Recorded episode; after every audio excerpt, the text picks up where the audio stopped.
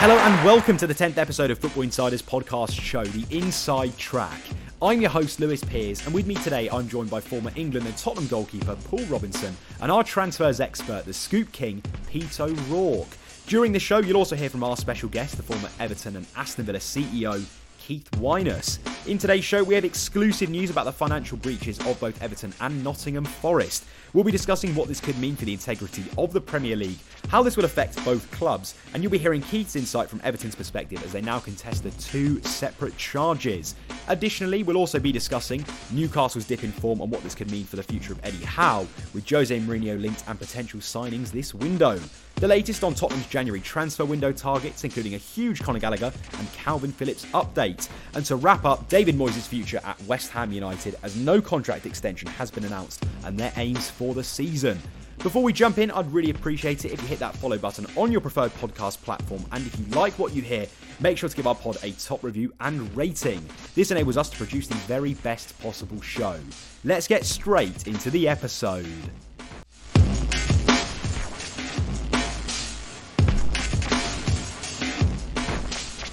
Okay, Pete, to start with, we've got to talk, of course, about Everton and Nottingham Forest. For those that may have missed the news, can you please tell us about the latest news with their FFP breaches?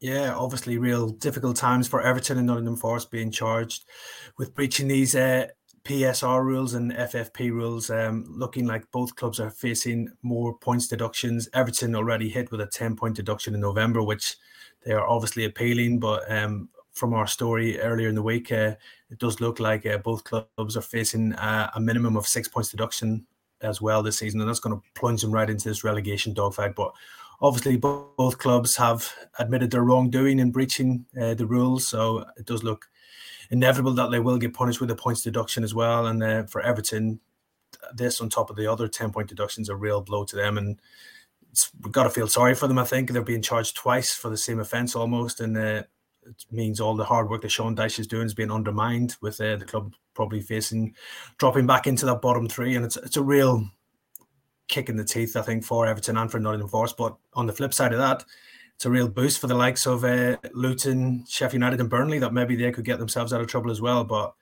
obviously, the most uh, the three words that we're all talking about right now is profitability and sustainability rules, and that's what all the clubs are worried about, and that's why I think we've had a slow January transfer market so far. And Paul, we, we discussed last time the first breach that Everton had been facing and how that might have affected the squad. With this news breaking on Monday, how do you think that would have? How, how do you think the, the reaction would have? What do you think the reaction would have been in the dressing room? How would the players have reacted and Sean Dyche as well? There's nothing they can do. And I mean, he's, he's the perfect man. He's the perfect manager in charge. As we've seen to, to galvanise a group, it is a real us against them mentality. Said it numerous times before, having worked with Sean, knowing what he's like. That dressing room door will be closed. It will be a we control what we can control which is what we do, our performances on the pitch. Whatever they're given, whatever they're thrown at them, I think it will just galvanise them to perform in a better way on the pitch. I mean, you look at where they are, you give them the 10 points back now, they'd be halfway up the league table. Um, you know, the, the, the, the football side of things, I'd be half tempted to say that even if they got under the six taken off them, that they could still stay up because of how poor the bottom of the Premier League is. We said at the start of the Premier League season, I looked at the league and I said, this is going to be the weakest bottom half of the Premier League that there's probably ever been. And we've been proved right with the bottom three teams there. It could be a fantastic year to be a Luton or a Sheffield United or a Burnley fan if these these points deductions are, are taken. And listen, I know we're going to go into it in a, in a heavy way uh, today, but Pete, I just wanted to pick up on something you said there about Everton and Forest. They've admitted it so we're going to talk about Manchester City and Chelsea, who City have got all these charges. City seem to be kicking the can down the road with the lawyers by saying that they'd like to con- contest these charges. If Everton and Forest did the same, could they elongate this process into next season, or are they are they doing the right thing by saying, okay, we, we, we, we're guilty type thing? Uh, my opinion, Paul, I think they've held their hands up. They've got their accounts wrong over this three-year cycle, which they all know about. All the Premier League clubs signed up to it that you can't spend uh, overspend by 105 million in that three-year cycle. Obviously, Everton and Forest have done that. There's obviously been other circumstances. Everton will point to the building of their new stadium, which is why they're paying interest charges, not and why maybe their finances aren't in order. For Nottingham Forest, we all saw this coming probably from the last summer transfer window when they brought in so many players. Uh, I think they brought in over 30 players in the last two transfer windows. But again, they will point to the fact that that squad needed strengthening if they were to survive in the Premier League. That was their goal last season, and they achieved it. they ended up staying up uh, under Steve Cooper at the time as well. But lots of players come in, big fees, big wages as well, and I think that's why Forest have held their hands up, knowing that they were going to face this charge at some point as well. But as you said, Manchester City, slightly different case, I suppose, um, more complex, and that's why we still haven't had any. Uh, sort of verdict on what's going to happen with them. Obviously, Richard Masters this week confirmed that date has now been set for those uh, hearings into those 115 charges for Manchester City, which is staggering, really, when you think about it. The Everton and Forest have been hit with one charge. Manchester City are sort of contesting 115. Obviously, they're saying uh, they've done nothing wrong and they have denied all the charges and will fight them legally, like they did uh, with UEFA with their ch- charges in Europe, and they obviously got off of that one as well. But yeah, it's complex. I think the Manchester City case compared to Everton and Forest, who have both held up their hands, and it looks like they're going to take the punishment and uh, see what they can do. Pete, given how long the first case has rolled on for Everton, now this second case has come up, how long do you think this Manchester City case is going to go on for? Of course, Richard Masters, as we've discussed, did announce that there is a date. No one knows when, though. This could take months, if not years, potentially, do you think? Because there is so much to 115 breaches. You know, we're not talking about one. You think of the length of time it took to talk about Everton or Forest, it's, it's going to be a really long time, you'd assume. Yeah, the lawyers are going to earn their money, no doubts about that. I think uh, with Manchester City having uh, the best around, but nothing's going to happen imminently on this one. Obviously, Manchester City are contesting the charges and uh, they will fight them, uh, really. But it's not looking like, from what I'm hearing, 2025 is probably the earliest date we might have a verdict in this one. So the hearing, I believe, could be heard later this year. And then obviously we might get a verdict in 2025. But for all those other fans um, looking at Manchester City, just sort of leaves a bad taste in the mouth that City, despite all these charges, undoubtedly a, brilliant team, um, and but winning all these trophies with all these charges hanging over them, it does uh, sort of put a bit of a cloud over it for Pep Guardiola's star-studded side and everything else. And I think for the good of the Premier League and the integrity of the Premier League, these charges need to be sort of looked into soon, and then we get a verdict and everybody can move on. Because while there's no verdict, you got to feel sorry for the likes of Everton and Nottingham Forest and also we're going to have to put Chelsea into that agenda as well because they've held their hands up and saying there's been a few irregularities from during the Roman Abramovich era when the Todd Boehly uh, consortium went in there. They said the books weren't right at Chelsea as well, and they're probably going to face some charges uh, sooner rather than later as well. So a lot of clubs, um, we all know, maybe uh, have uh, skirted around a number of uh, issues on finances. So it looks like the Premier League are finally showing their teeth. They've definitely shown their teeth to Everton and Nottingham Forest this week. And in both of your views, please, Paul, we'll start with you. What do you think this does to the reputation of the league? I mean, very regularly in this podcast, we've all said the Premier League is the greatest league in the world. But these sort of cases, both of Everton's, Nottingham Forest, Man City, potentially Chelsea, does that put it in jeopardy? Listen, we'll, be, we'll start with saying we have the best product in the world. The Premier League is the best product in, on a football field globally. I mean, everybody wants to watch the Premier League. The, the product is, you know, it's, it's there for all to see. The quality, the finances, everything else that surround the Premier League, it is the best and it's the best by far. But I think to, to sum this up, I think the Premier League are doing a very, very good job of showing why they need this independent adjudicator or the, you know, the um, the, the regulator. The regulator, sorry. Um, so I think that a lot of this they, they've brought Everton to task. They brought Forest to task very quickly under the new laws, and new stipulations. They brought them to task very quickly. Uh, the punishment for Everton was was brought to the table um, quicker than it, it, would have done, than it would have normally done. And then they've, they've done Forest and Everton again, and hopefully that it will be dealt with in the same way. But for me, they're doing a perfect job of showing why they do need a regulator by trying to implement these rules themselves.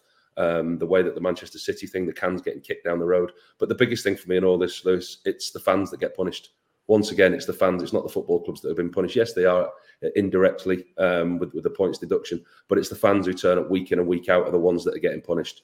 Um, how do you how do you punish teams? Is a, is a is a good question. Is points deduction a fair way of doing it? Probably is at the start of a season. You know, not halfway through a season. At the start of a season, I think it's there's there's an argument for that. Do you find a club that's already in breach of financial regularities that probably hasn't got any money um, you know, to sustain the, the, the level that they need to be at. It's a very difficult one. What, what's the right punishment? But I just think, from a fan's point of view, that a points deduction mid-season is is unacceptable, in my opinion. I think it has to be done, and it has to be done at the end for the start of, of the next season. And Pete, what's your take on it generally? What, how do you think this is going to affect the game going forwards? It obviously uh, doesn't paint the Premier League in the best picture. Like Paul says, it's the best league in the world. It's uh, global. So many fans watch it around the world. So they'll just come to watch the players in action rather than worrying about the finances off the field. But I think for the clubs, obviously there's a, a bit of a divide. I think maybe growing between clubs. We've seen so many regulations maybe not being processed with clubs voting against uh, new rules the Premier League are looking to introduce. For me, Paul, what do you think? Obviously, do you think FFP is a bit outdated now? It needs to be maybe a new threshold to come up because the 105 million over three years does doesn't seem a lot when you look at the transfer market in the last couple of windows. You've got players moving for 100 million pounds. Do you think that needs to change maybe for these clubs who obviously have money to spend but can't spend it? Look at Newcastle, for example. Well, we're all learning daily, aren't we? There's there's new things coming out daily with regards to the, the FFP and the regulations. And if, if I'm right, what I'm led to believe is that the regulations that Everton and Forest are being charged with, they don't deem fit for purpose further down the line. These rules are getting changed. So the, yeah. the, the, regulations that they've, they've hit Forest and Everton with now, the rules are going to be changed and brought in line with UEFA's rules, whether that be next year or whenever that is. But the Premier League are going to draw in line with UEFA's rules. So what Everton and Nottingham Forest have been charged with, it's it's going to be a different stipulation, you know, it, down because they don't see it fit. But as far as the 105 million goes, I mean, you look at like you say, a, a, a, de- a decent number six is a defensive midfielder is 105 million now. You look at Chelsea's two holding midfielders. I mean, there's over 200 million pound in two players. So the, the 105 is, is a mark that you have to bring into line with the rest of the Premier League and with spending. You know, we look at the bigger clubs, but then does that give the bigger clubs license to get bigger and the, the, the rich get rich and the poor get poorer type thing? Because if you are going to move that and you look at the wealth, you look at the likes of the, the Saudi investment into Newcastle, you know, that that financial stipulation, it, there has to be a line somewhere. But I think like like everything in life with inflation and everything else, I think it has to grow with the times. I completely agree with you. And Pete, you know, you touched on right at the beginning in terms of the January transfer window, probably the summer as well, to be honest, about actually that there has been less spending in this window. This seems like it's been one of the quieter windows in recent years. Is that a worry in terms of our clubs looking at this going, actually, we don't want to spend? Do you think that's the main reason why there haven't been so many deals completed? Yeah, hundred percent. I think uh, all these Premier League clubs are running scared of FFP and PSR right now. They've seen what's happened to Everton in November with the ten point deduction. They've now seen what's happened to Everton again, and now Nottingham Forest. So clubs have to get uh, their books right, balance the books, and uh, they don't want to be facing points deductions because that could put clubs in major trouble, relegation fights, and everything else. It would be a huge blow for Everton to suffer relegation this season, especially when they're planning to move to the new stadium as well obviously all these clubs when they do uh, reach the Premier League, they want to stay there, and that's why Nottingham Forest have probably overspent their means in the last couple of transfer windows to try and ensure they stay up. So it's a double-edged sword, really. You want to be competitive, you want to try and do your best as well, but you've got to stay within those uh, financial thresholds, and that's why it's difficult uh, not to get carried away like Nottingham Forest did uh, in the last two transfer windows, and now it looks like they're going to be punished with at least a six point deduction, which will really put them right back in that relegation dogfight. So I think for a lot of clubs in this January transfer window, there's no real value for money to go out there and spend big because if you do end up getting relegated, you've got players on big wages, you've paid big fees for, and that's why I think even the clubs that are battling relegation, the likes of Luton, Burnley, Sheffield United, they haven't gone out and spent big uh, in this window so far because they don't want to have players uh, on big wages uh, next season in the championship as well. So why should they go out and spend and put themselves in trouble? There's some really grey areas with this, though, isn't it? I mean, you, you look at this. I mean, it, it's not clear. The, I mean, the laws are, are clear. The, the, the financial regulation of the 105 million, but half of Forest time was obviously in the championship. They've been promoted in that three-year period. Forest are in the championship. So how does that sit, and where does that sit? If there's an appeal for Everton, they're likely to get some points back from their first case that they've had. The second case we're hearing is going to be there's going to be a, a, a ruling by the 24th of May. And I mean, according to my calculations, that's five days after the season finishes. So the season finishes, everybody goes on holiday, thinks you're safe in the Premier League. Oh, by the way, lads, just to let you know, you're relegated now. I mean, there's so many. It's a mess. It really is a mess. How can you have a ruling five days after a season finishes when we all know what the last four or five weeks of the season are like with the relegation battles, the fight for European places, etc. And then Forest and Everton are going to have this hanging over them, and they're not going to know their fate until five days after the season. And Everton may get some points back halfway through a relegation battle towards the end of the season. I mean, there's just no clarity with any of it, you know, in my opinion. It's quite comical, isn't it? Going, going, we'll give you the three points back, but then we're going to take six points back off you. But then we might, you know, it's like it just turns into a bit of a circus, really. And, and we'll give you a ring next week when you're in Marbella and let you know if you're still in the league or not. I mean, it's crazy, isn't it? And you're on championship wages next league, uh, season, lads. Uh, if you do get relegated, don't don't go out to like you're in the championship. By the way, you pull the strings a bit tighter. Paul, would there be would there be concern as well? You know, if you're a player, say from the outside, let's say you, you you're a player in the Liga, you get a call from a club who might be in sort of a bit of hot water in terms of, of this going on. Would that put you off moving to the Premier League with everything going on? Does this would this turn players away, or do you think that wouldn't be a problem? No, from a player's point of view, players don't look at this. You know, players you, you concentrate on on yourself on, on the playing side of things. The Premier League, we've said it a million times, is a global attraction most players, if not every single player, at some point in their career wants to play in our wonderful league. The the finances off the field will not affect any player's decision to come and play in the Premier League. That's for sure. Because if the finances off the field, that's somebody else's job. Look, there's there's people in places at clubs. There's CEOs. There's financial directors. There's managing directors. There's there should have been these places, people in place at Forest and Everton. There has, but there's obviously been overlooked or there's been a, whatever's happened. There's people in place to take care of this off the field a player wants to play in the Premier League. He wants to know he's going to get paid at the end of the month. Listen, if he's not getting paid at the end of the month, then there's a problem. If he's getting paid far too much and clubs are getting in trouble for paying too much, count me in. I'm coming. and Pete, to kind of slowly wrap up, do you think these FFP breaches are going to change the strategies for the likes of Everton and Forest in terms of this window? You know, they're effectively looking now for short term success rather than long term stability. Isn't that a bit of a concern, really? That, as Paul mentioned, the fact that we don't even know what this outcome is going to be post Premier League season, I mean, it really is. It's so bizarre. Yeah, massively bizarre. I don't think it's changed Everton's transfer policy for this month. They were always going to be uh, looking at the loan market to see if they could improve the squad as well. Um, obviously, Sean Dyche, I believe, is looking a couple of wingers if he can find them, but finding players on loan is difficult. So um, Everton might have to stick with what they got. The problem for Everton is right now due to these uh, FFP and PSR rules, they could lose some of their top players, and that's the real concern for Everton fans. You've got the likes of Jarrad Branthwaite, who's had a really good season for Everton, supposedly attracting interest from the likes of Real Madrid, Manchester United. For Everton, if they were to sell him for a huge fee, it's going to be massive profit for him because he is a homegrown player.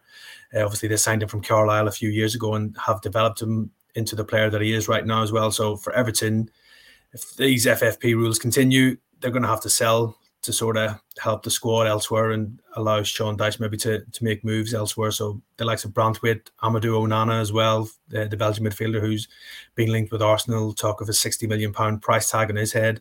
He's another player that Everton might have to sacrifice. So it's difficult for Sean Dyche. He he just wants to concentrate on what he can do on the training pitch and then look to see if he can improve the squad. But with no money available, he's uh, going to have his work cut out. And Kevin Thelwell as well, also the director of football at Everton, he's got his hands tied really uh, with everything that's going on with this potential takeover with seven seven partners dragging on as well. It's it's a real uncertain time for Everton, and I don't expect much movement of players coming in at Goodison Park this January. While for Forest, Nuno says it's business as usual. They will be looking to strengthen the squad, but I think for Forest, it's it's a case of getting players out right now before they can bring players in, and they've also got the extra sort of equation of dealing with the players away at the AFCON as well. Right now, six players away, so they'll be hoping that those players return soon, and that'll bolster the squad as well. But yeah, don't expect both of those clubs to be spending much money in uh, January, considering these recent uh, breaches.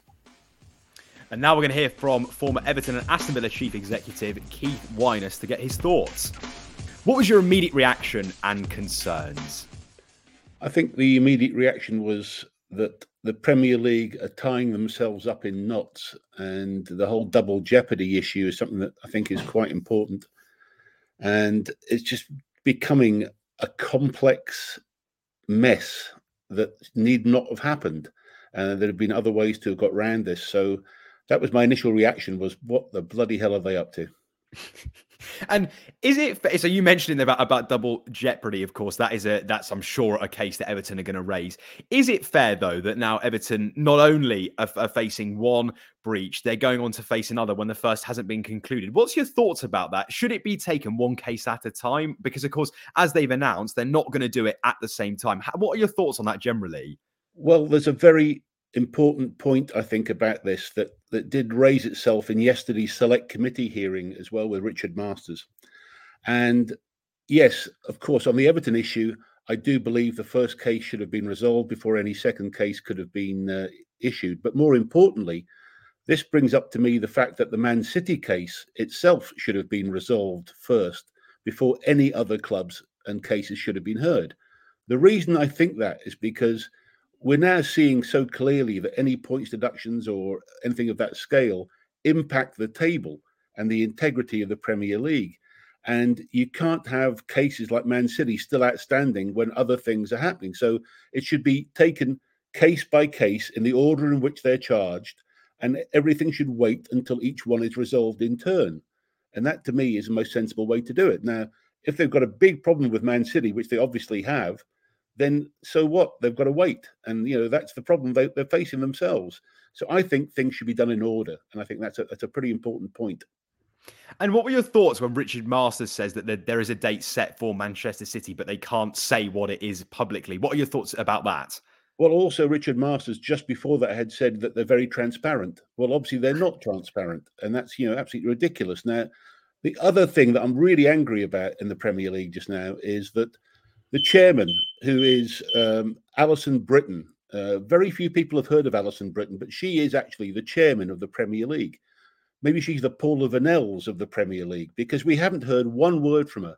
And this is a very important case about Everton who are founder of the Premier League, one of the major clubs in, in the league. The first time ever the Premier League's done a 10 point deduction. And here they are, the chairman's not even getting involved. Now, is it because she doesn't understand the detail about this? Why wasn't she on the uh, select committee yesterday? Rick Parry, who's the chairman of the EFL, was. So why wasn't the chairman of the Premier League? Is it because she doesn't really understand it? Is it because she hasn't got a view on this? We have to hear from the chairman. This is a very serious thing. And uh, without hearing from her, then she, she's useless as far as I'm concerned. We, are, what's her role as a chairman if she's not getting involved in an issue this big?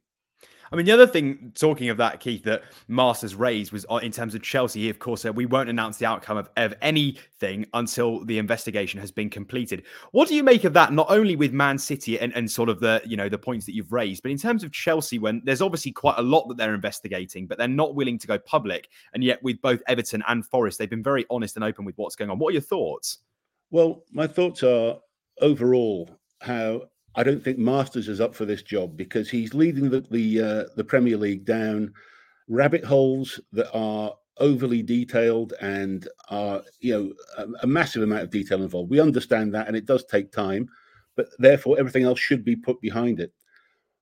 In the time when I was on the Premier League board, Richard Scudamore led the league, and I can assure you, we'd have found ways to have got round this without the mess we're now involved in. And I think this goes to Masters' experience. And I'm afraid to say I'd have to call for his resignation right now because I think the handling of this is absolutely uh, is, is leading the league and the Premier League, which is a, a, a, great product throughout the world, you know, glorified throughout the world. It's becoming a, a laughing stock. And I'm afraid that his interpretation of the rules and the way it's being handled politically uh, is is very wrong, and it should have been handled at the top, behind the scenes, in a better way than this. And going forwards, Keith, of course, uh, when we last spoke about Everton, we assumed that there might be some points given back after the points, of course, that were deducted. What do you see the outcome of this breach being? Because, of course, it looks like it actually might happen and might conclude post Premier League season ending. Well, that's say the worrying thing here on, on that issue is that not only is it a points deduction, what that means is that players who are thinking about should I renew my contract or different things will then decide about possibly going to other clubs and we may lose players. Now, was that the intended you know, consequence of a points deduction or something about a breach of financial fair play to punish a club not only with points but to lose players to to disrupt their squad? Uh, it's going way beyond. It's it's becoming draconian in the uh, the effect it's having, and again, that's because it's not been thought through properly by the authorities. Mm. And I, I, wonder, I wonder going forwards what that'll look like. But I'm going to come to that in just a minute because I'm intrigued to get your overall summation. If we look at Everton's league position, as we discussed previously when we spoke, so please go and do listen to that podcast episode if you have missed it. At that point, of course, Everton were in the relegation zone. They've now climbed out there one point um, above the drop zone. What's the general feeling among Everton fans, Keith? Are fans confident that Everton are going to stay up, regardless of, of, this potential points deduction that may happen as well? What's the feeling now that this has come into play? Well, I think the feeling is still very positive that yes, Sean Dyche has got the squad playing well. Uh, I saw one group today saying, okay, if we got a 10 point deduction, which we already have, and then we got another one, we'd still stay up. um, you know, there's uh, there's a battling feeling that certainly amongst the fans, and I think there's just an amazement still that something that is relatively minor in terms of the scale of finances, although Everton have admitted they've done done wrong, has ended in such a draconian penalty, and that's the issue that I think we're uh, we're having to face. Could all of these alleged charges, Keith, actually damage the reputation of the Premier League? You've now mentioned you mentioned earlier you called it a laughing stock. Could this long term have a really, really negative impact on the league's reputation?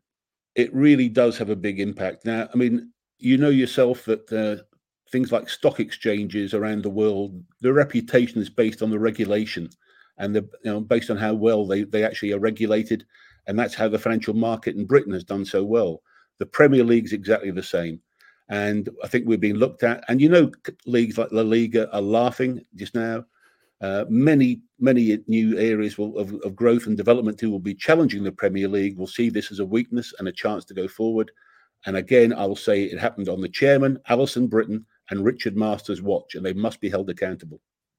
If this process does end after the Premier League season, do you think they're going to have to relook at this and structure it differently? Because, of course, one of the arguments has been actually that you know the, these um, the way that they're dealing with some of the, the sanctions has come into play. It's a, it's a new thing that they're they're imposing. Whereas actually, how this is being handled seems to be really, I mean, really badly criticised by the fans. Well, already Masters said yesterday again at the select committee that they're moving towards the UEFA method of financial fair play, which means they're already admitting that what they have at present is not fit for purpose. So again, you know, it's it's just weird uh, how this is is happening, and I say it it it, be, it beggars belief. And so to admit that your that the rules that you're using right now are not really fit for purpose, yet you're using them to penalise clubs in such a way, there's got to be a better way around this, and that there should have been some way to have to have handled this better. I mean, one thing that's been brought up, Keith, which is totally relevant, is of course there's been reignited calls now for an independent regulator in English football. Is that a viable solution to address concerns about FFP and overall governance of clubs? Well, the, the, the Premier League have always been against that uh, independent regulator, but they're make they're making the case stronger than anybody else why we need to have one, because they have proven that they cannot regulate the Premier League properly. So therefore, I think the independent regulator's case has been strengthened and it's their own fault. And uh, I think one's going to come in, and this is a big reason why. And if you were still at Everton at this present moment, what would you be saying, number one, but also how confident would you be about this season and sort of the foreseeable future for the club? Look, it's it's a state of flux at the moment. It's a very difficult position. You're having to react day by day, hour by hour in certain cases. So it's very hard to look forward much further than uh, you know a couple of days at a time. And what can fans look forward to? Aside everything going on on the pitch, of course, we've seen some issues with VAR, including Dominic Calvert Lewin getting sent off quite controversially. Apart from the stadium, are there any other things that fans can really look at and go, this looks fantastic for us? Look, having probably the best stadium in the whole of football um, is going to be something to look forward to. Uh, and certainly the way that Sean Dyche has got the squad playing is also something that Everton fans are happy about. So at the end of the day, we're a football club. We have to play good football. We have to fight like Everton do. And then to have it in this great stadium, then the future can look rosy again once we get through this period of turbulence. And it is turbulence. And unfortunately, we got the wrong captain at the controls. And are you imagining that it's going to be a 10 point deduction? What is this sanction going to be if it does come to fruition? Uh, the talk has been about it being six points. But look, again, if the appeal is successful, then I don't think there'll be any points at all both sanctions could be lifted, uh, which I'm I'm still hopeful for. And if that's the case, then it'll have meant that Everton may again have a big problem with spending because they've spent so much on on KCs and, and lawyers, uh, which would be a ridiculous expenditure that we could uh, could have to had to have. And uh, you know maybe there's a case for making the Premier League pay for this, and make them you know stop and think twice about handing out such ridiculous sanctions.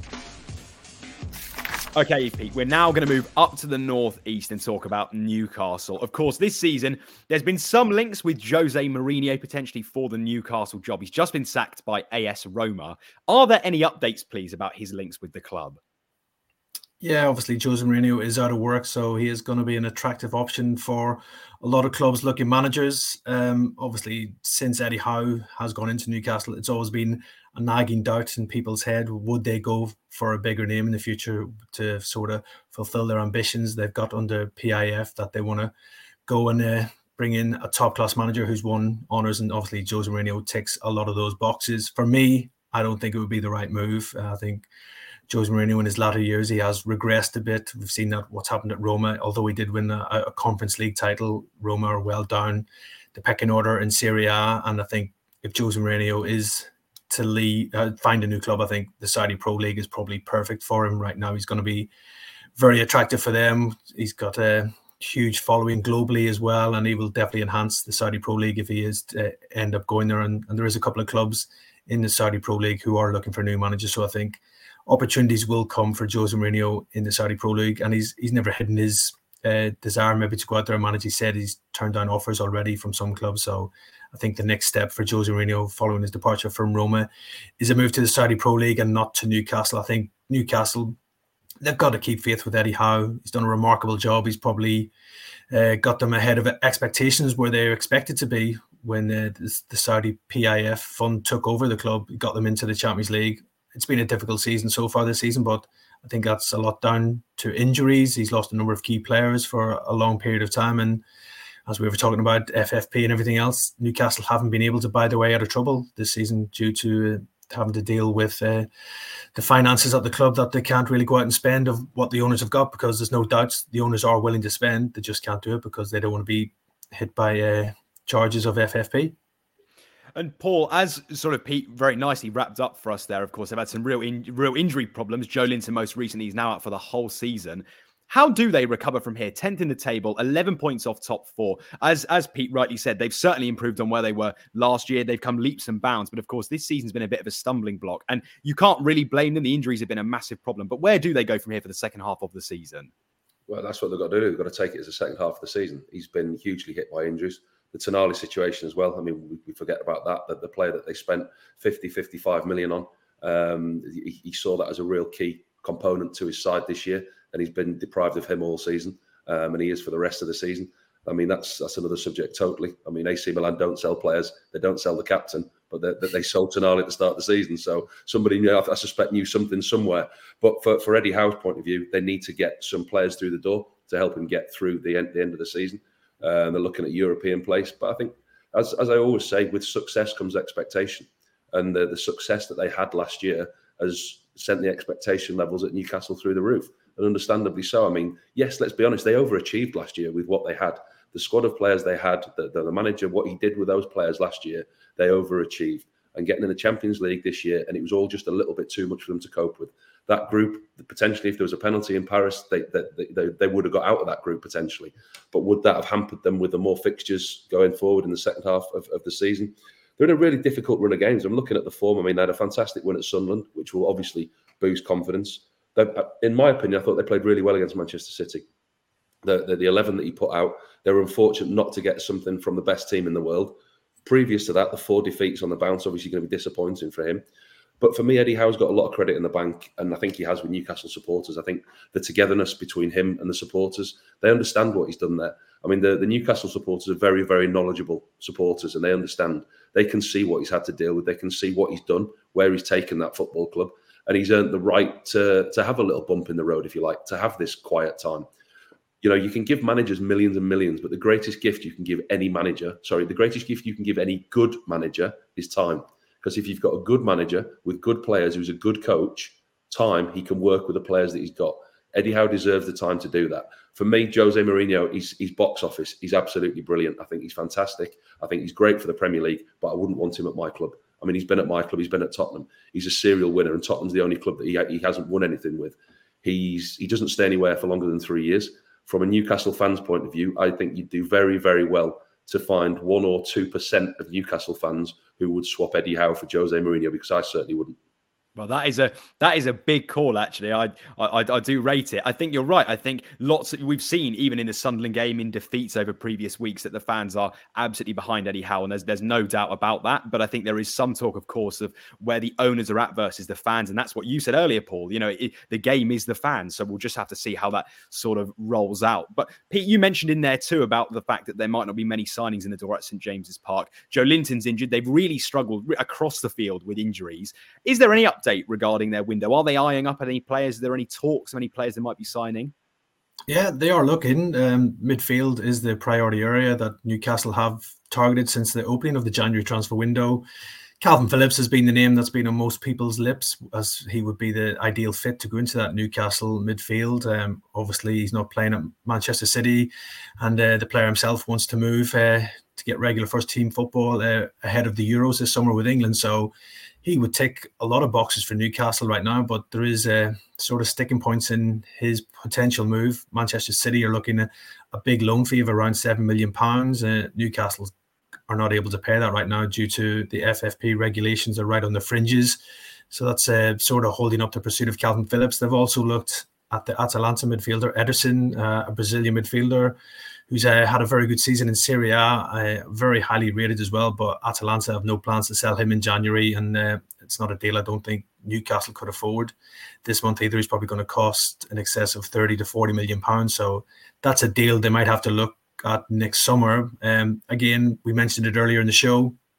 Newcastle, probably the concern for them is when Darren Eales, I think, uh, came out last week and admitted they might have to sell one of their prize assets just to help them along uh, next season to to meet FFP regulations. So lots of uh, concern that maybe Bruno Guimaraes could be sacrificed or an Alex Isak as well. So there's a lot of clubs now looking maybe to see if they could uh, snare some of those top players from Newcastle. So I'm sure there will be interest in Bruno Guimaraes uh, this summer as well, and that would come as a huge blow to Newcastle if they were to lose him. But I think for Eddie Howe right now, he just needs numbers in the building. He's he's down to to two fit midfielders right now, and one of them is a 17 year old in Lewis Miley, who's been really good for them since he's been uh, put into the side as well. But for Eddie Howe, he wants to end the season on a high, try and get into those European places if he if he can, and uh, he definitely needs help in the transfer market to do that. But their hands are a bit tied at the minute due to FFP restrictions.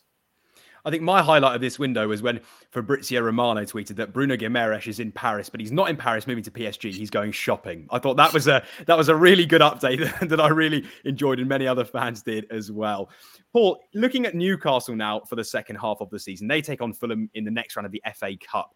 What should a how could you define a successful season for them this year? Is it a top six finish? Is it progressing say to the semi final, the final of the FA Cup? What would Eddie Howe deem a success given their position at the moment? Well, listen, a trophy would be huge, wouldn't it? We all know the, the, the need and the want for a trophy at Newcastle, and that would be fantastic for them. And I think they've got the opportunity to focus on that with you know the, the, European attention's gone elsewhere. I still struggle. I mean, I know we're going off topic a little bit, but I still don't understand managers of certain Premier League teams who aren't going to win the Premier League. They're not going to win the Champions League. Why do they change their team? Make so many changes in the Carabao Cup and the FA Cup you know what opportunity for, for fans to have silverware you you remember silverware as a fan for the rest of your life they don't come around often unless you support one of the big clubs who dominate for a long period of time the majority of football teams and football supporters don't get to see their team win a trophy and the opportunity for the likes of a, a Tottenham a Newcastle uh, West Ham, those type. I mean, look what the, the European trophy meant to those West Ham fans. It was incredible. So for Newcastle to win a trophy would be huge success. The FA Cup would be would be a fantastic opportunity for them to progress in the league this year. I don't think they can on what they did last year. I don't think they can finish in the top four, but from where they are and what they've got left to do, they may surprise us. So if you, you split the season into a second half of the season, a potential FA Cup and a European place would be progression from where they are at the moment. Pete, how do you see it? Do you see it in the same way as Paul? Do you think they need to? Do you think they need to win a trophy, or do you think actually Leo leeway will be given to Eddie Howe? Yeah, I think um, he's got credit in the bank, anyhow from from what he did last season at Newcastle, get into, into the Champions League, and obviously unlucky to go out of the group stages. Newcastle fans have been crying out for success for years now. Even under the, the glory days of Kevin Keegan, they didn't win a trophy. Um, and Newcastle fans, we know they want success. We saw how much they enjoyed their trip to Wembley last year in the Carabao Cup final, when they, which they lost to Manchester United. If Eddie Howe was to go and win the FA Cup with Newcastle, he's going down in folklore as uh, the man who brought back uh, trophies to Newcastle, and that's what fans want. Like Paul says, it's all well and good uh, qualifying for the Champions League, uh, earning money for the for the club and everything, and making European adventures, but winning trophies is what it's all about. Newcastle fans have been starved of success in recent times as well. So to win an FA Cup would go down in history for them if they could go and do it. And I think now it looks like they're out of this top four race. I think Newcastle have to give full focus to the FA Cup because under the Mike Ashley years, it looked like they just wrote off the cups. They weren't really bothered. It was about just staying in the Premier League. Obviously, things have taken a dramatic turnaround at Newcastle. They're a lot more ambitious under the Saudi owners, and I think for Eddie Howe, he just wants to get some of those uh, injured players back as soon as he can. And I think there's not many teams who would fancy facing Newcastle, especially at St James's Park, uh, in the next round of the FA Cup if they are to get past Fulham as well. And in this FA Cup, we're going to see a lot of teams go out in the next round. We've got Tottenham v Man City coming up. We've also got Chelsea against Aston Villa. So there's a couple of Premier League teams who will go out at this stage as well, and that could really open up the path for a Newcastle or somebody else to go all the way in the competition. Absolutely. And if we move on to Tottenham, we go from the northeast down to London. Pete, in terms of their in terms of their January transfer window, how many outgoings has the club seen so far? Because it seems to be that every other day there is more news coming out of Tottenham. Yeah, they've been the busiest club uh, by far in this January transfer window. Uh, a couple of signings in with Dragusin and Timo Werner. It's crazy when you think about it that Dragusin's still uh, the only deal in the Premier League, which is uh, money has changed hands really uh, for that 25 million deal to Genoa. But yeah, players have gone out. We've had Hugo Lloris go to the MLS, and um, we've had Eric Dier with that move to Bayern Munich. Um, also, we've had Jed Spence go out on loan to Genoa. Sergio Reguilón's gone on loan to Brentford, and we've had a couple of younger ones like Ashley Phillips and Alfie Devine go to Plymouth just to get first team football. And uh, it looks like Japhet Tanganga is the latest player who's going out on loan uh, to Millwall. So he's trying to clear the decks, uh, Ange Postecoglou, for players who aren't going to be playing and in his plans long term as well. And I think there'll be others who maybe make that uh, move out before the end of the window. I know there's been a story on Football Insider that uh, Ryan Sessegnon uh, and Bryan Gil could also both depart uh, before the close of the window as well. Probably Bryan Gil could be a permanent deal. There is interest from Spanish clubs in him. While I think Sessegnon, who's only played a few minutes this season, I think in that FA Cup tie against Burnley, due to injuries, he could probably he could possibly be loaned out, and I'm sure there'll be a number of clubs interested in him as well. And Paul, do you think this is a move from the club after we discussed all of FFP? Is this related to that at all, or do you think this is simply that it's a rejuvenation of the squad that they're going to bring new bodies through the door? Well, listen, there's no point in keeping players if you're not going to use them, and if you can get get players out the door, there's no point in hoarding a dressing room full of players that are on a on a wage bill that are, commanding a salary. If the manager's got no intention of using them or playing them or integrating them into his squad, the new manager there, there is going to be a turnover. There needed to be a, huge change. Harry Kane going, the new manager coming. It was always going to be a transition period. I mean, yes, Ange's hit the ground running, but there's still a lot of work to be done there. You know, there's, there's a reason that they, they haven't won anything for a long time. And he's come in, they've, they've completely overhauled the style of football, completely overhauled the way they play. There's certain players that don't fit into his thinking. Bryan Gil, for me, he's too lightweight for the Premier League. He's not good enough for the Premier League. He will move on. Eric Dier didn't fit into his system. He didn't want him to play. He's gone. Reguilón, exactly the same. If your face doesn't fit, the manager doesn't want that type of player. There's no point in keeping players for the sake of it. The younger players I get, loan them out, give them some experience, but give this manager, he's earned the right to go to Daniel Levy and go, I need this, this, and this, and I'm going to clear out that. And he's, he's, he's earned the right to have carte blanche, in all honesty, to do what he wants with that playing squad because of the style of football, the results he's got, and where he's put that football club in a short space of time. I mean, why wouldn't you let him do it? Yeah, and credit I think must be given to him as well because you know when you look at squads generally, this doesn't normally happen in terms of the January transfer window that we see so many outgoings. I know quite a few have been on loan, and as we mentioned, quite a few are youngsters. But regardless, it, it's a real rejuvenation of the squad. So on the flip side, Pete, are we expecting any any new deals or faces through the door at Tottenham? Yeah, I think Ange Postecoglou would still love to bring in at least one more new signing if he can. Um, he's obviously been backed by Daniel Levy with the Dragusin and Timo Werner signings central midfield is still an area of, of, the squad that he wants to improve in. Conor Gallagher's the one that everybody keeps talking about. Um, Tottenham had interest in the England international in the summer, but were unable to get a deal over the line. Again, Gallagher's future is up in the air at Chelsea. Talk that Chelsea could uh, be willing to sacrifice him uh, and sell him for a uh, huge profit. Obviously, being a homegrown player, and that would help them and their FFP restrictions as well. And I think Conor Gallagher would be an ideal type of signing for Ange Postecoglou. He's um, an aggressive player. He's on the front foot as well, and uh, he can play in a couple of positions in midfield as well. He could play as the holding midfielder or more as a number eight as well, getting forward as well. So, top player Conor Gallagher. I'd be shocked if Chelsea were to sell him in this window. He's become a key man in yes, Richie Pochettino's side. They don't do business, Peter. You know that. Them two clubs don't do business. They don't like each other. They're not going to help no. one another, are they?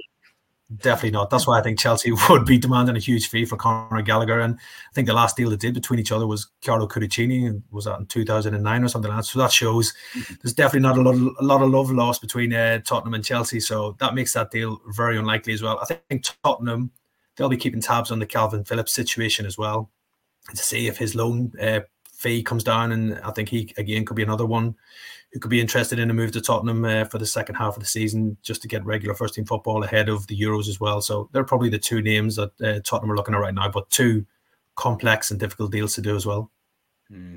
Paul, if you were again, if we if we remove all the hypotheticals about the fact that it's obviously going to be quite complicated, who would you rather? I mean, short term, I think Phillips probably works better in terms of the length of the deal, the agreement. But going forwards, do you think Conor Gallagher would he suit Ange's style of play? Yeah, absolutely. Would you know? Would you look at the, the way that he plays? He's combative. He's all energy. He's always good for a yellow card every week, and that's just the way he plays. He plays on the front foot, and, and that's him, and and that type of player.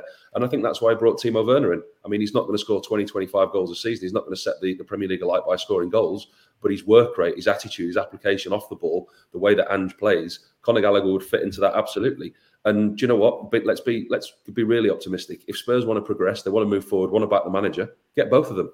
They're two very different players. Kalvin sits and he holds a similar type of way that Bentancur does. Conor, Conor Gallagher would play probably more advanced in Ange's system, although he can play as the holding one. But if Spurs are going places and they want to move on and progress to the next level, you know, aim for the stars, go for both of them. Wow, that's that's a really big call. Actually, I think that would work. You know, I think that that double pivot, and of course they've got the likes of Sarr, Bissouma, you know, Bentancur, as you mentioned. Maddison's coming back at some point, and I think that's worth mentioning. Paul in here, of course, Spurs aren't now playing as as Pete uh, previously spoke about the fact that they're not playing Manchester City until next week. Do you think now actually the Spurs squad generally need a bit of a break because it looks like Maddison potentially and Kulusevski could be coming back for that game? Well, we're, we're we're in the middle of the weirdest winter break ever, aren't we? I mean, it's it's the strangest winter break that I've ever seen. Two games on a Saturday, two on a Sunday. Oh, but if you've got an FA Cup replay, you can't have a break. I mean, West Ham and West Ham fans, there's no break for them, is there? Um, yeah, I mean, the, the, winter break, you can you can understand how it's been put in, but I don't think we'll be seeing it in this form ever again because it just hasn't worked, has it? No, and it is. It does feel quite strange too. I think the other time, normally with going, you know, through December, is that fans don't always keep up with the fixtures because there are so many. But it, this feels even stranger because there are no fixtures to look forward to. So when you ask someone, when are you next playing? No one really knows. People get confused. Is it this weekend? Is it next weekend? I certainly have struggled at times to to keep up. Pete, other than that, are, are, there any other news? So we've mentioned Conor Gallagher. Are there any other midfielders that they've potentially been speaking about that they might be looking to bring in? Yeah, I think uh, Tottenham, along with Newcastle, they've been looking at Ederson at Atalanta as well. He's a name that's on their radar. Again, a difficult deal to do in this January transfer window, but I think come next summer they will be rivaling Newcastle for his signature as well. And a lot will depend for Tottenham uh, for next summer is where they're going to be. Are they going to be in the Champions League because that'll obviously boost their transfer kitty and uh, allow them to maybe go out and sign even bigger names as well. But I think for me, a quick question for Paul is: Would you let uh, Pierre Emile Højbjerg go in this window if uh, the right offer did come in? Because I think I thought he played really well against Manchester United last week. So, but if Spurs are going to bring players in, they're going to have to let players go as well. Yeah, listen, I like him uh, when he plays, but he's he's very pragmatic. He's defensive. I mean, we, we talk about Ange and him being unwilling to change the way that he plays, but he does it sneakily. He puts Pierre Højbjerg on. I mean, you, you look at the Manchester City game, first half, they were ripped open. They could have been three or four down at half time. He brought Pierre Emile Højbjerg on in the second half, and that was his pragmatic. That was Ange being defensive. And I think he does that. He does a really good job at doing that. He doesn't want him to start. He doesn't start in many games, but he's a fantastic option to have in the squad. But from the player's point of view, I think if he wants to play week in and week out, it's not going to be at Tottenham. He's going to have to look elsewhere. From a complete selfish point of view, unless you bring somebody else into the squad, I'd be trying to keep hold of him and keep him into the squad and use him as and when needed, like he has done. But you can't keep a player that doesn't want to stay. The only reason I would let him go because of the manager's views, if you can bring somebody else into the squad. Yeah. But unless you can do that, I would I'd be tempted to keep him. We've discussed valuation, Pete. What sort of valuation do you think Højbjerg would command in, in potentially this window or the next? Yeah, I think for this window, somebody like Højbjerg's experience, uh, a Danish international, you're probably looking at 20 to 25 million, I think, uh, for him. Obviously, the player himself almost left uh, in the summer transfer window. There was interest from several clubs as well. Fulham made a late move from as well to try and replace Palhinha when they thought he was leaving, but then the move fell down as well. A lot depends on Pierre Emile Højbjerg. Will he want to? He might force a move in this window, especially if Spurs do bring in another midfielder before the close of the window. There's been talk of Napoli being interested in him as well. So I think for Højbjerg, I think 25 million is probably the going rate for a midfielder like him right now as well. But Spurs won't do anything until they bring in a midfielder because obviously they've got Bissouma and uh, Matheus away at AFCON right now as well. So they won't, le- won't want to leave themselves short in the Ange Postecoglou. Although you might not trust Pierre uh, Emile Højbjerg right now to start games, he's still having an effect, I think, when he comes on. And he definitely needs him around the building right now until a potential new midfielder arrives.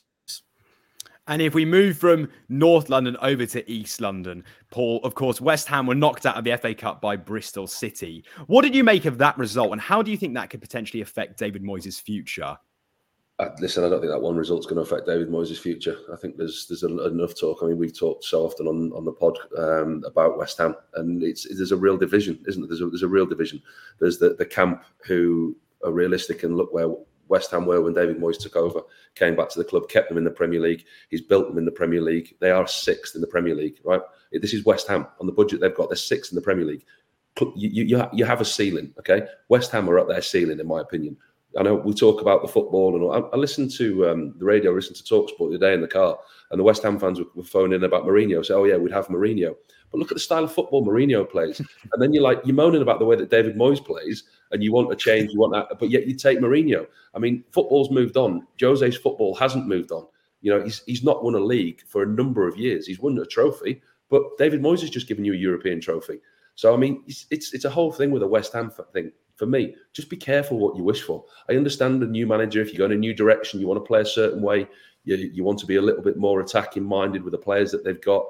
But the squad for me is the best it's been in a number of years. It's better than it was when Declan Rice was there. They've improved. They've bought some fantastic players. Kudus. I mean, look at Bowen this year. Look at the way that he's playing. I mean, I think he's two goals behind Haaland this year. Is, is Jarrod Bowen, which is incredible. So, from a West Ham point of view, I don't think that one result is going to affect David Moyes' future. I the longer it goes, I fear for him. I, I like David Moyes. I think he's a fantastic manager and what he's done. I fear for him the longer it goes without getting word that he's in negotiations or there's a new contract on, on the plate for him. But actually, when you take his whole West Ham tenure into and you look at it, they were going to be in the in the bottom three. They're a top six Premier League side. They're competing in European football again after winning a European trophy, sat in a European European place in the Premier League. I mean, what more do you want the man to do?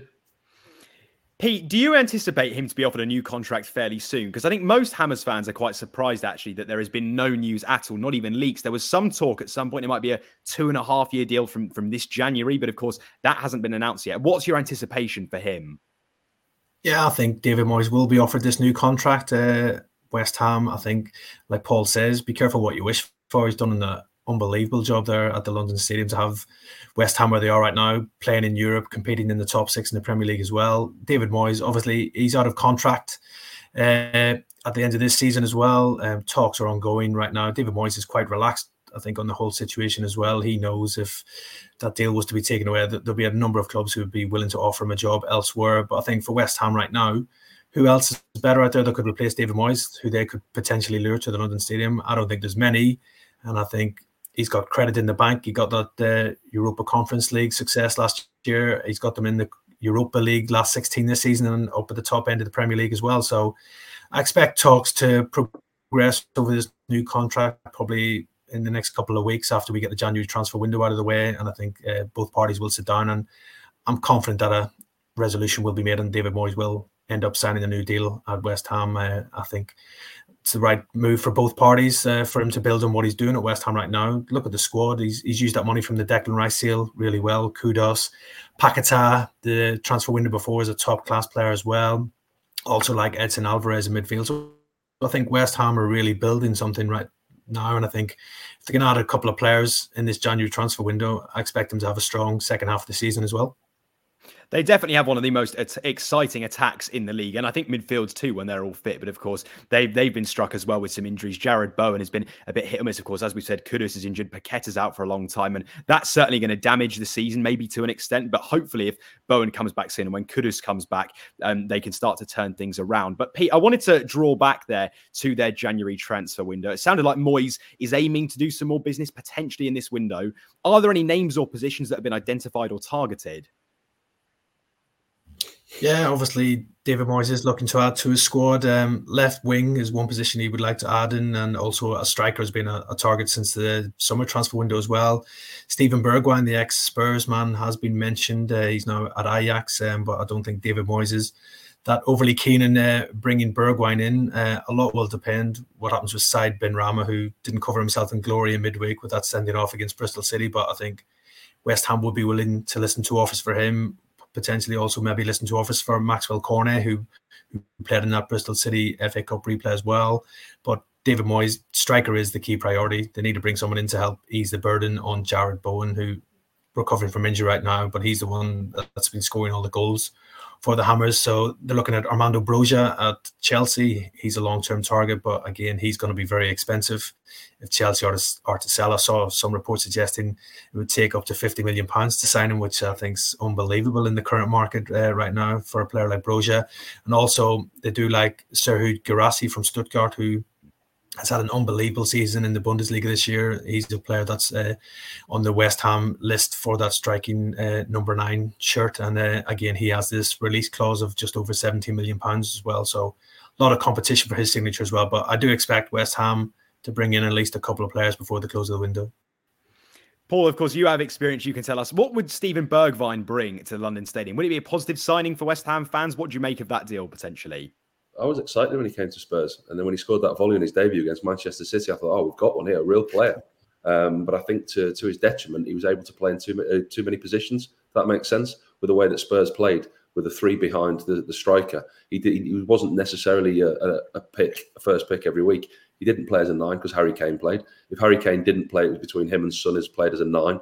He played on the left, played on the right, and he never really got a, a run of games, never really got going. But his tenacity off the ball, he works so hard um, what he brings to the team. If you're pressing high from the front, he's, he's that type of player who, who, you'd want in your side. I don't think he got an opportunity with a run of games at Tottenham to, to show properly what he could do, and it, it, the move never really worked from him. But I, I, from a personal point of view, I always thought he was a good player there.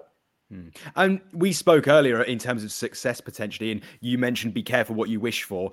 What would a success be for West Ham now? As you said, sixth in the table, six points off top four. They're into the last 16 of the Europa League. What should Hammers fans be aiming for or hoping for this season now? Stability, more of the same. I mean, you, you look at the top four, they're not going to break into the top four. Liverpool, City, um, Arsenal, title race. Villa are up there, Spurs. I mean, West Ham are sixth. They're above, you know. Let's let's we talk about teams. We talk about you know West Ham, and we say about moaning about the, the way that they play. Let's talk about some teams who play good football in the Premier League. Newcastle, they're above Newcastle. Brighton, they're above Brighton. Man United at times, they're above Man United. Wolves play good football. Bournemouth, they're above all these teams. They're above Man United. They're above Chelsea. They're above Newcastle. Sat sixth in the Premier League, competing in Europe, uh, European football at the same time. So for me, success for West Ham yeah, obviously it's going to be a top four finish and that's going to be real success. But realistic success is stability, another top six finish, some more European football while going deep into another European tournament for another year. What do you make of it, Pete? Do you agree with, with Paul's points there? Yeah, hundred uh, percent. Finishing the top six will be a successful season for West Ham. It'd be more European football for next season. And again, I don't think there'll be many teams looking forward to playing them in the Europa League. They showed that last season, uh, last couple of seasons actually, they got to the semi-finals of the Europa League the previous season, and then went on and won the Conference League last season as well. So they've got good, decent European pedigree uh, in recent seasons as well. So I think they could go and uh, give a right push for that Europa League. Uh, I think they'll be uh, contenders for that trophy as well. But yeah, getting these, they're going to miss Paqueta. I think he's a big miss with uh, his recent injury. He's been sort of the key man in that West Ham side, creating chances for Bowen and Kudus. So he'll be a big miss. But I think David Moyes, he always gets results. Uh, they do pick up some big wins. They went to Arsenal over Christmas and got got a big win there as well. And I think there's no uh, reason to think that West Ham can't finish in the top six again uh, and uh, get more European football. And for me, that is a successful season for the Hammers. That was absolutely brilliant. So much gossip and exclusive news across a range of subjects today. Thanks very much to Paul Robinson, Pete O'Rourke, and Keith Wyness for their expert analysis and detail on all the stories covering so many clubs during this January transfer window. If you have enjoyed this podcast episode, please give it a share on social media wherever you can. And any clips you see on YouTube, make sure to give us a like and a comment, as well as subscribing to the channel. I'm Lewis Peers, and we'll speak to you all on the next show here on the Inside Track.